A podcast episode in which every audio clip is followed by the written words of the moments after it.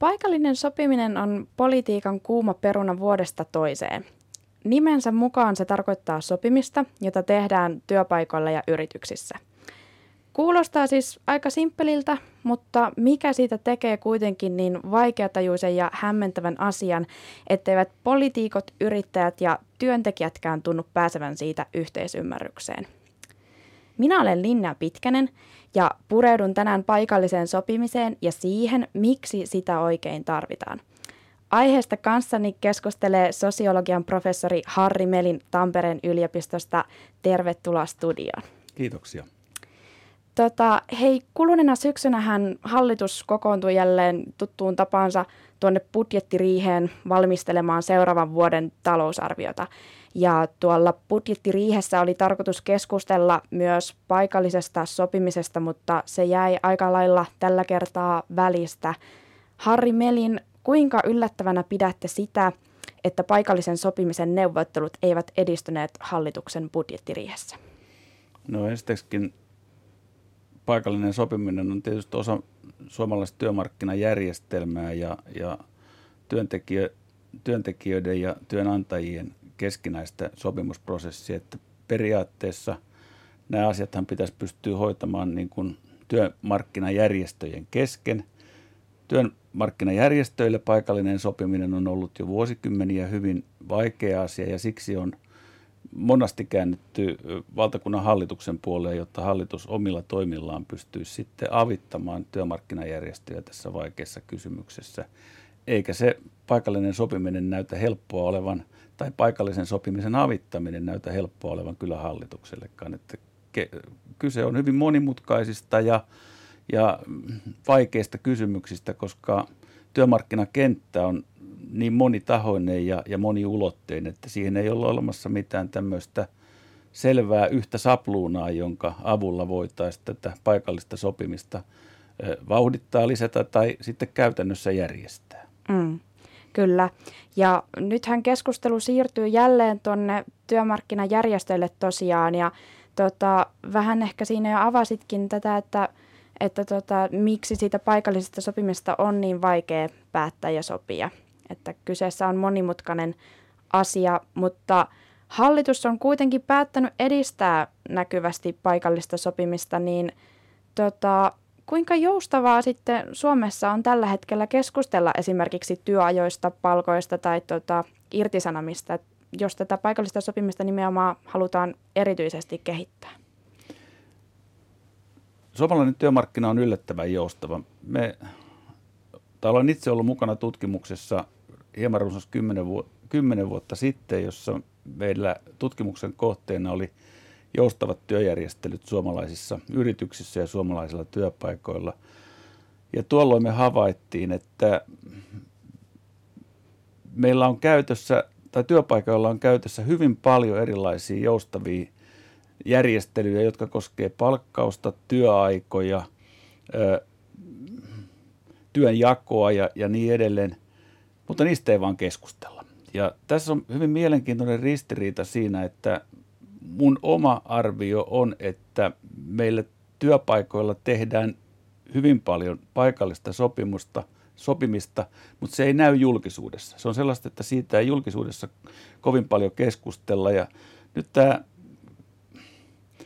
julkinen keskustelu paikallisesta sopimisesta on vähän sellaista, että se olisi niin kuin joku mantra, jonka avulla kyettäisiin yhtäkkiä ratkaisemaankin kaikki ongelmat. Ja näinhän ei kuitenkaan ole, koska tota, tämä on kysymys vallasta ja, ja ikään kuin tämmöisestä isojen ratkaisujen tekemisestä ja, ja tässä ikään kuin tämmöinen niin kuin liittotason ja paikallisen tason vuorovaikutus on sellainen, joka varmaan on tärkeä elementti myös vasta tulevaisuudessakin. Mm, kyllä. Tämä paikallinen sopiminen ei ole myöskään siis mikään uusi ilmiö Suomessa. Ja voidaan todeta, että meillä on ollut tosiaan aika laajatkin mahdollisuudet tähän paikallisesti, paikalliseen sopimiseen ihan tuolta 90-luvulta lähtien. Niin näin tosiaan maallikon silmin, niin silti tämä paikallinen sopiminen näyttäytyy edelleen aika tämmöisenä epämääräisenä kokonaisuutena. Ja siksi kysynkin, että osaatteko kertoa Harri Melin, että millaisilla konkreettisilla tavoilla paikallinen sopiminen näkyy täällä Suomessa ja meidän työarjessa tällä hetkellä? Minulla on sellainen käsitys, että yksityisellä sektorilla, ennen muuta teollisuudessa, hyvin paljon myöskin palveluissa on sen kaltaista paikallista sopimista, jossa esimerkiksi liittokohtaisiin sopimuksiin kuuluvat paikalliset erät, niitähän on neuvoteltu jo itse asiassa 70-luvulta lähtien, on ollut, ollut, ollut tota, sekä keskitetyissä työmarkkinasopimuksissa että liittokohtaisissa sopimuksissa tällaisia niin sanottuja paikallisia eriä, jotka on sitten sovittu yrityskohtaisesti. Että ensinnäkin niin paikallisesti sovitaan jonkin verran palkkojen jakautumisesta tai palkan, palkan lisistä. Toiseksi meillä on hyvin paljon paikallisesti sovittuja työaikajärjestelyjä. Oli kysymys sitten vuorotyön järjestämisestä tai erilaisista työaikojen, työaikojen joustojärjestelyistä. Kolmanneksi meillä on hyvin paljon paikallista sopimista siitä, että millä tavalla esimerkiksi työpaikalla tehtävä työssä oppiminen tai koulutus järjestetään. Sitten meillä on vielä paikallista, paikallista sopimista siitä, että millä tavoin, millä tavoin esimerkiksi niin kuin tiimien toiminnat tai työpaikoilla tämmöinen tiimien toiminta ja, ja yhteistyö järjestetään, että ne on kaikki asioita, jotka on hyvin paljon uppoutunut tähän työpaikkojen arkeen, ja mm. niitä ei edes oikeastaan mielletä paikallisena sopimisena, mutta kyse niin kuin tämmöisessä työmarkkinamerkityksessä kuitenkin on juurikin paikallisesta sopimisesta. Aivan. Eli sitä kyllä selkeästi tuolta arjesta löytyy, paikallista sopimista. Tuota, jos palataan hieman tuonne, että kuinka siitä paikallista sopimista on vaikea päästä yhteisymmärrykseen, niin jos nyt näin vähän kärjistäen kysyn, niin osaatteko vastata, ketkä paikallista sopimista oikein kannattaa ja ketkä sitä vastustavat? Oma käsitys on se, että paikallista sopimista kannattaa kaikki, että se on sekä työntekijöiden että työnantajien etu, että pystytään paikallisella tasolla ikään kuin soveltamaan ja sopimaan sellaisista asioista. Työpaikat ja niiden tilanteet ei ole ollenkaan ikään kuin tasarakeisia, vaikka ollaan samallakin, samallakin toimialalla. Mutta kyllä se yleinen jako menee niin, että työntekijäpuoli on huomattavasti varovaisempi paikallisen sopimisen suhteen ja työnantajapuoli taas haluaisi ikään kuin näyttävämmin lisätä paikallista sopimista erityisesti siinä merkityksessä, että palkkaratkaisut sovittaisi yritystasolla. Työntekijäpuoli pikemminkin katsoo niin, että tämmöinen valtakunnallinen liittokohtainen sopimus pitää tehdä am, äh, ammattiliiton ja työnantajaliiton välillä. Ja sen jälkeen, kun tämmöinen perälauta on saatu, sen jälkeen mentä sitten paikallisesti soveltamaan ja sopimaan äh, tämän ikään kuin kansallisen tai valtakunnallisen sopimuksen puitteissa yksityiskohdista. Mm. Kyllä.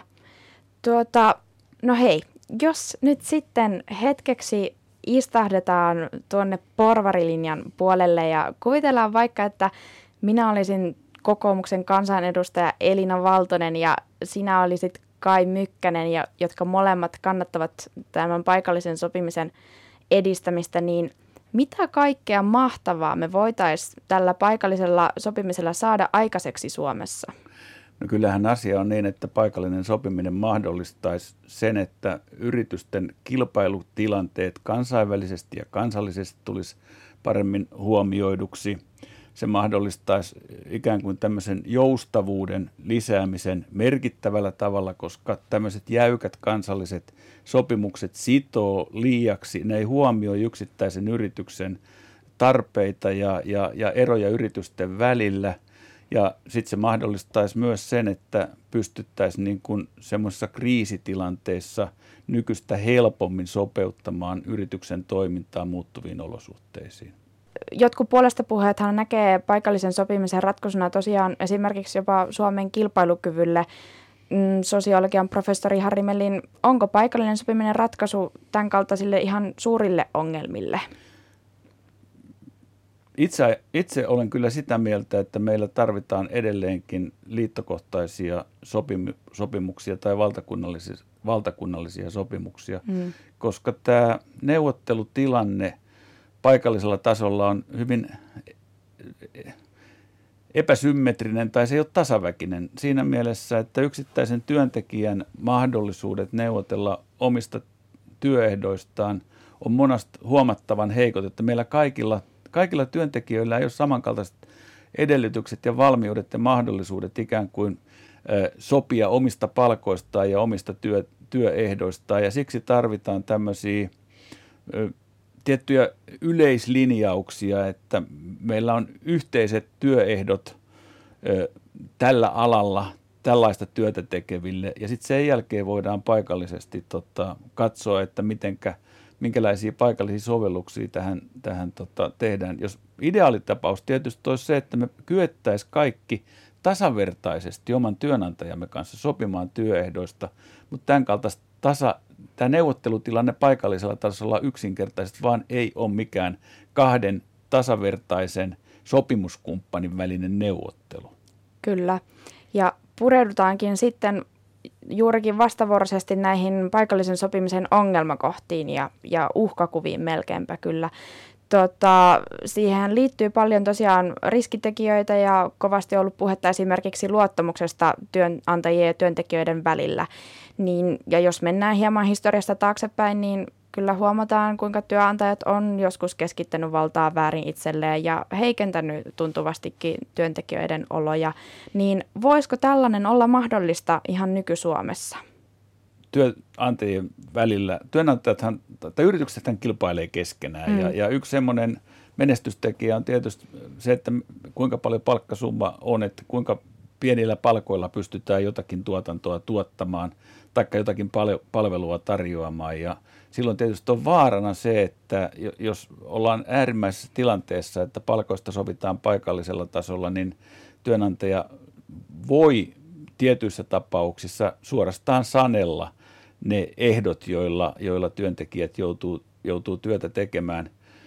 Mutta itse en tähän usko, koska meillä on kuitenkin hyvin vakiintunut tämmöinen työmarkkinamalli, jossa edelleenkin noin 60 prosenttia kaikista palkansaajista on ammattiliittojen jäseniä ja ammattiliitoilla sitten liittona on huomattavan vahva tämmöinen kansallinen tai valtakunnallinen painostusvoima. Lakko on edelleenkin aika kova uhkatekijä mm. ja, ja tämmöinen niin kuin työrauhan, tietynlainen työrauhan turvaaja tai lakon uhka on tietynlainen työrauhan turvaaja.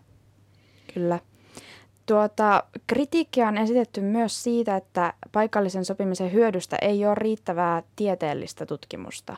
Ja kun on kyse kuitenkin näin yhteiskunnallisesti merkittävästä asiasta, niin tulisiko tieteellistä tutkimusta ja näyttöä olla enemmän ennen kuin paikallista sopimista lähdetään niin kuin edistämään esimerkiksi siellä budjettiriessä?